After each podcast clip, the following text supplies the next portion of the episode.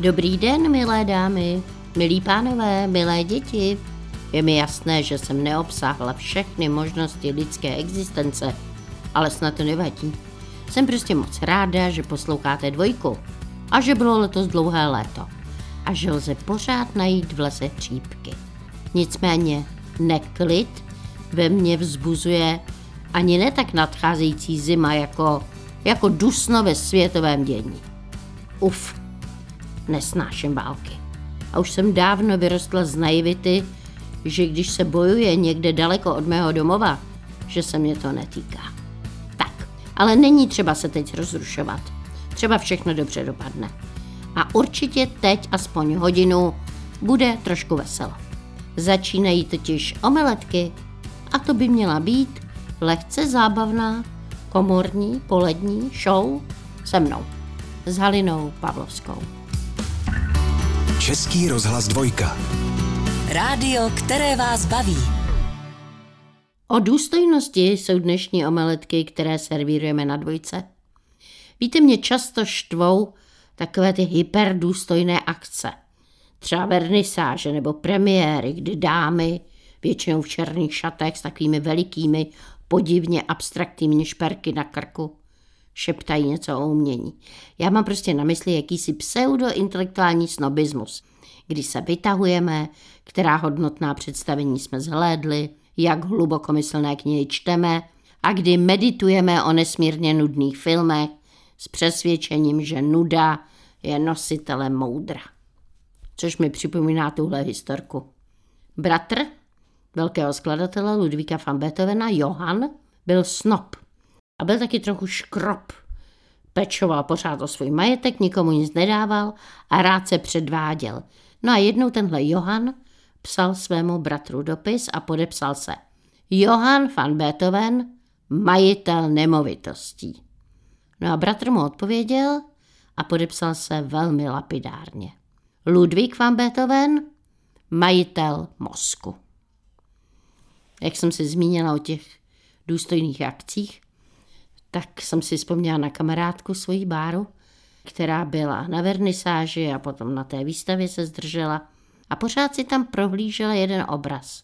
Až ji oslovila průvodkyně v té galerii a řekla: já vidím, že se vám ten obraz velmi líbí, protože se na něj díváte už přes hodinu. A Bára pravila: no, víte, já často cítím bolest hlavy, já mívám migrénu, ale ještě nikdy jsem ji neviděla na vlastní oči. Omeletky Haliny Pawlowské na dvojce. O důstojnosti jsou dnešní omeletky na dvojce. No a k důstojnosti se moc hodí tenhle vtip. Sedí pankáč v metru a neustále si plive na ruku a uhlazuje si účes kohouta. A s velkou nevolí ho pozoruje starší pán, až to nevydrží a řekne: nevidíte, že tu nejste sám?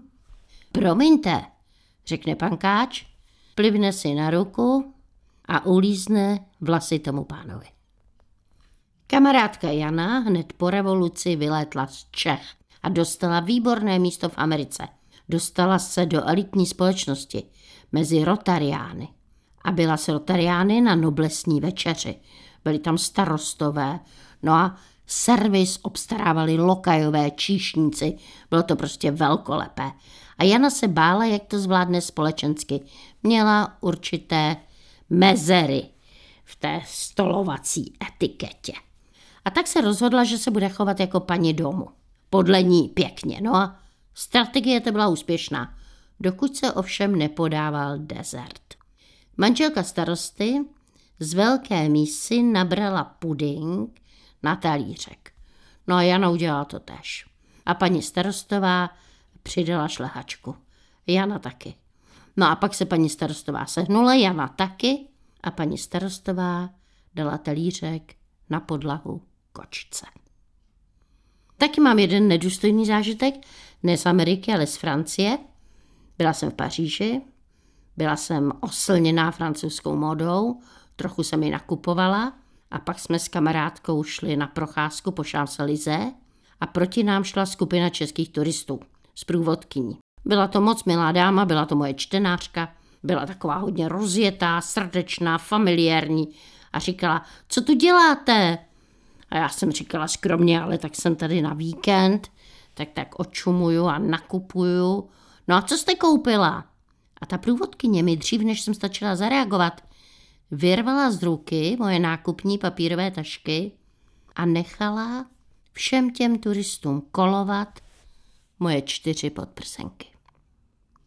S kamarádkami máme jedno takové úsloví, že když něco provedeme svým partnerům, nebo když po nich něco chceme, nebo když nás načapají při lži, nebo když před nimi něco tajíme a oni na to náhodou přijdou, tak se před nimi, a to je to úsloví, musíme takzvaně plazit. Ne doslova, ale znamená to, že jsme pak milé a přeochotné a laskavé a vaříme jako divé a lichotíme jim. Prostě se hypoteticky, úslužně, poníženě plazíme. Když jde o opravdové plazení, tak vím, že největší vzdálenost, kterou člověk zdolal při nepřetržitém plazení, je čtyřicet tři celá čtyřicet pět kilometru. A tento rekord vytvořil jakýsi pan Chris Lock v Anglii. A pan Jagdish Chander během patnácti měsíců překonal plazením vzdálenost tisíc čtyři sta kilometrů z Aligarhu do Janámu v Indii. Japonci se na znamení úcty uklánějí a úcta se často projevuje důstojným lidem. Takže vás musím informovat, že japonští sociologové změřili úhly tradičních japonských poklon a zjistili, že podřízení sklání trup pod úhlem čtyřicet pět stupňů. Kolegové, zdravící jeden druhého, se pokloní jenom na patnáct stupňů a setkali se zákazník s prodavačem, tak se ukloní v úhlu třicet stupňů. Ovšem někdy to Japonci s úklonami přeženou, ukloní se vehementně ve velkém úhlu, srazí se hlavami a umřou. No, nejsem si jistá, jestli je to úplně důstojná smrt, i když vlastně co by ne. Omeletky na dvojice podáváme s důstojností, aspoň doufám, o důstojnosti. A dnes jsem si pro vás do rubriky Co Čech to Němcová, což snad víte, že je rubrika určená všem začínajícím autorům, připravila text, který mi poslala posluchačka paní Lucie Pohlová. A její text má název Vzpomínka na léto. Probouzím se. Je osm hodin. Měla bych vstávat, ale ještě si v hlavě probírám svůj živý sen, spíš noční můru. Jsem z druháčky na nádraží v Německu. Část dětí nastupuje do vlaku a odjíždí. Se zbytkem třídy stojím na potemnělém nádraží a nevím, co mám dělat. Není tu nikdo, kdo by mi poradil, koho bych se mohla zeptat a bez tak neumím německy. A v tom se probouzím. Přemýšlím, proč se mi o prázdninách zdá o škole. Nejspíš se mi po náročném školním roce čistí hlava. Nebo mám trauma ze školy v přírodě? Snažím se to rozklíčovat, ale nějak se mi nechce. Dneska vlastně nemusím vůbec nic. Ležím na půdě naší milované chalupy a jsem šťastná. Jsem šťastná, že jenom jsem. Oknem na mě dopadají sluneční paprsky. Pod péřovou duchnou mi začíná být pekelné teplo. Vyskakuju z plechu. V pyžamu si jdu natrhat bylinky na čaj. Je nádherné teploučko. Tak to bych si měla jet zaplavčit. Beru si na své plavky, vytahuju kolo ze stodoly a mířím si to k nedalekému biotopu. Miluju to tam, i když není vidět na dno. Kolem mě plavou ryby, žáby a občas na mě vykoukne z vody hlava užovky. Pozoruju, jak se na vodní hladině odráží okolní příroda. Ráno tu většinou plavčím sama, odpoledne občas někoho potkám. Nejraději se tu ale rochním sama s vodní havětí. Začíná mi kručet v žaludku. Nejvyšší čas se vrátit na chalupu. Nasedám na kolo a spěchám na snídani. I tak se ale stíhám kochat nádherným výhledem na vesnici. Miluju to tu. Miluju to tu čím dál víc. Cítím, že tu mám skutečné kořeny a ty prorůstají stále hlouběji a hlouběji. Nejradši bych tu byla pořád. Jsem ráda, že máme chalupu právě tady. Po snídani si beru skicák, pastely a vybírám si krásné místo na louce, kde je nádherný výhled na náš rybník. Říká mu náš, protože je pár metrů od chalupy. V hlavě mi naskakují vzpomínky na dětství. Ruka mi kreslí sama. Jsem rázem mimo čas i prostor a je mi fakt nádherně. Už jsem pár let po rozvodu sama, ale tady se sama necítím. Znám tu každý kámen, ale stále tady objevuju něco nového, nevšedního, zázračného. Uvědomuju si, že nikde jinde nejsem tak šťastná. Kdybych se měla někam přestěhovat, tak jedině jsem k Jičínu, kde máme příbuzné. Je mi líto, že mi taťka nestihl říct víc o našich předcích, ale naštěstí vytvořil rodokmen. Dostal se do roku sedmnáct set padesát devět. Předci byli chudí a měli vztah k půdě. Tak už vím, proč se v ní tak ráda hrabu. Beru si motičku a jdu se pohrabat do záhonu. A pak opravím vrátka, natřu zábradlí a budu spokojená. Ne, ne, ne, nebudu jen spokojená, fakt budu šťastná. A už to jinak nebude. A je mi úplně jedno, jestli zůstanu sama. No, i když musím přiznat, že by se mi tu často nějaký milý parťák z duší kutila dost hodil. Omeletky Haliny Pawlowské na dvojce. Milí posluchači, o omeletkách jsem vám přečetla text od Lucie Pohlové a doufám, že si už v hlavě koncipujete, jakým příběhem mě potěšíte vy. A já vás teď potěším příjemným hlasem mladého herce Vaška Šandy. Má rád filmy, orientuje se v nich a proto pro něj jistě nebude problém doporučit nám nějaký snímek, ve kterém důstojnost, což je téma dnešních omeletek na dvojce, hraje hlavní roli. Tak já volám Vaškovi Šandovi. Krásné poledne všem posluchačům, krásné poledne i vám, Halino. Krásné poledne i tobě, Vašíku. Prosím tě, dnes mám pro tebe vysloveně noblesní otázku, protože bych se tě ráda zeptala, kdy jsi naposledy ztratil důstojnost. Já myslím, že jsem ani nikdy žádnou pořádně neměl. Kdo nemá, nemůže ztratit, ale ne. Já myslím, že jsi důstojný ve své podstatě. No, takhle, ono je hezký mít samozřejmě důstojnost a uchovat si ji, ale zároveň si myslím, že k té důstojnosti je hrozně důležitý nebrat se vážně. Souhlasím, hezky jsi odpověděl. No tak dobře, chtěla jsem z tebe vymámit něco, jak si třeba upad před někým důležitým, když jsi chtěl zapůsobit, ale vidím, že takhle tu důstojnost nebereš. No ne, tak musíte si uvědomit, že jsem herec, takže já jdu po každý z kůží na trh a ne vždycky se to prostě povede, takže kolikrát třeba při zkouškách, když se zkouší nová inscenace, tak si člověk zkusí něco jiného, něco trochu jinak a už vlastně, když už to dělá, tak si říká, ježiš, to je blbý, to je trapný, pro boha, pro boha, no a tam pak je teda veškerá důstojnost, ta tam. Existuje nějaký film, kde by se dalo říct, že důstojnost je vlastně ústřední osou toho filmu? Určitě existuje, ale když nad tím jako přemýšlím, tak si myslím, že jsou herci, kteří prostě tu důstojnost v sobě jako mají, ač hrajou cokoliv. A pro mě je to třeba britská herečka Judi Dench, která vlastně v čemkoliv ji člověk vidí, ač je to třeba královna Alžběta v Zamilovaném Shakespeareovi, nebo potom královna Viktorie ve filmu Viktorie a Abdul, a nebo nedávno jsem viděl film, který je asi deset let starý, kde hraje s Dustinem Hoffmanem, který to pro mě má vlastně taky. To je pravda, to je pravda. Tak hrajou spolu ve filmu Je těžké jí svést, který je na motivy povídky Roalda Dála. Uhum. A je to o tom, že ona hraje stárnoucí roztomilou paní, která chová želvy a on, aby se jí dostal jako do přízně, tak ty želvy začne chovat taky. A je to moc milý film. To zní hrozně, hrozně příjemně. Ještě mi prosím tě zopakuj jednou název. Je těžké jí svést. Je těžké jí svést, to je hezký. A vidíš to zrovna, jak jsi zmínil Dustina Hoffmana, že vlastně má v sobě takovou tu důstojnost, tak třeba když hrál ženskou postavu v Tootsie, tak ano. Tam by člověk řekl, že to je takový nedůstojný, že ho se převlíkat a brát si to dámský prádlo a přitom pořád, pořád to byla velmi důstojná role. Ano. Mm, to je pravda. To je ten herecký talent prostě, to je ten dar, který on teda má obrovský.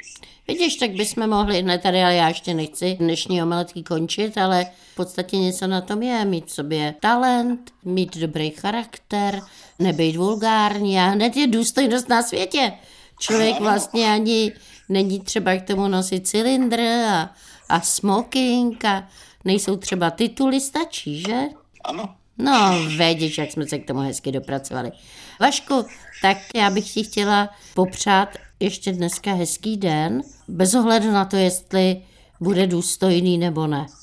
Prostě měj se normálně, hezky a já myslím, že tu vnitřní důstojnost ty v sobě máš. Konkrétně ty, jo. Tak to je hezky. Milí posluchači, to byl Vašek Šanda. Děkuji vám, mějte se krásně, budu se těšit na příště. Naschledanou. Pa, pa. Omeletky Haliny Pawlowské. V sobotu a v neděli v pravé poledne na Dvojce. Vašek Šanda nám doporučil film o důstojnosti, protože důstojnost hraje hlavní roli v dnešních omeletkách na Dvojce. A s důstojností je lehce spojená i jedna z mých starších povídek, kterou vám teď přečtu. Ta povídka se jmenuje Z nás všech nejchytřejší. Byli jsme kamarádky. Klára, Naďa, já. Klára z nás byla nejchytřejší. Její tatínek byl německý žid. A protože my s Nadějou jsme chtěli být stejně chytré jako Klára, četli jsme neznámé německé autory. Jejich nejjednodušší věty zněly asi takhle. Sen je filogenetický materiál, sloužící k sekundárnímu poznání pudového nevědomí. Snem Kláry bylo studovat vysokou školu, ale protože její tatínek byl v koncentráku a ani potom nepřestal být německý žid, tak ji tam nevzali ani na posedmé. Klára se proto zamilovala do amerického žida. Snem Naději bylo stát se tlumočnicí. Za šest let tlumočila prezidentovi a zamilovala se do jeho bodyguarda. Mým snem bylo stát se filmařkou.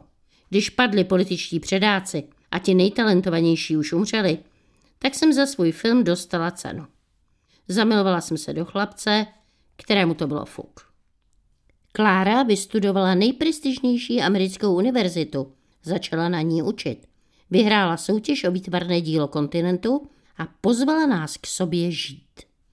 Pod tíhou její úžasnosti jsme padli k naší zanedbatelně malé zemi a nabídku jsme odmítli s tím, že Klára byla vždycky chytřejší než my, a že bychom tam, kde žije přes dvě stě milionů lidí, neměli šanci. Pak přešly roky a my jsme jeli Kláru navštívit. Nejdřív nás Klára provezla New Yorkem. Naděja se svěřila, že trpí zvláštní fobii. Nesnese pohled na obrovské sochy. Když v pěti letech uviděla Žižku, tak omdlela. Byla v bezvědomí tři hodiny a pochopila, že kámen, vytesaný do předimenzovaných tvarů lidského těla, ji připomíná její vlastní pomíjivost. Pečlivě jsme se vyhnuli všem ulicím, z kterých byla vidět socha svobody, a dokonce jsme ani nebyjeli na nejvyšší mrakodrap. Pak Klára na naši počest uspořádala večírek. Byli jsme nervózní. Já se chvilku listovala světovou encyklopedii a Naďa si dokonce otevřela antologii skandinávských biologů. A pak přišel Klářin manžel a měl s sebou kolegu architekta, který právě dělal návrh na novou budovu O S N. A pak přišla sousedka a chtěla vědět, jestli jezdí v Evropě vlaky. Jedna studentka Kláry nám řekla, že umí dvacet dva jazyků a že na tom nic není. Byl s ní chlapec a ten pořád hříhal a říkal, že umí jen americky a že to stačí, protože tak se mluví i na Měsíci. Prošedivělý muž tvrdil, že jeho koníčkem jsou dějiny Evropy a chtěl vědět, co je pravdy na tom, že kdysi vstoupilo Německo do války s Ruskem a vousář z Oklahomy prozradil, že je básník, ale o nikom takovém jako Hemingway nikdy neslyšel. Starostka okresu debatovala o emancipaci. Byla přesvědčená, že by se muži měli chovat ve voliéře. Její oponent nevěděl, co to je voliéra. Věděla jistě, že Fidel Castro je synem Hitlera. A pak přišel pošťák a chtěl za dopis tři dolary a nevěděl, kolik jich má Kláře vrátit, když mu jich dala pět. a pak nás břichoun v kostkovaném saku vyštval před dům, aby nám předvedl, že není nad americké vozy. A pak nás vrátil dovnitř. A pak vlezlý hippie sáhl Nadě vysoko na stehna a šeptl: ať poznáš, co to je doopravdicky americký tvrdák. A pak mu Naďa vylila na hlavu kolu a všem tou nejkrásnější američtinou z celého New Yorku řekla, že jsou banda nevzdělaných idiotů a že je to tu mnohem horší než doma.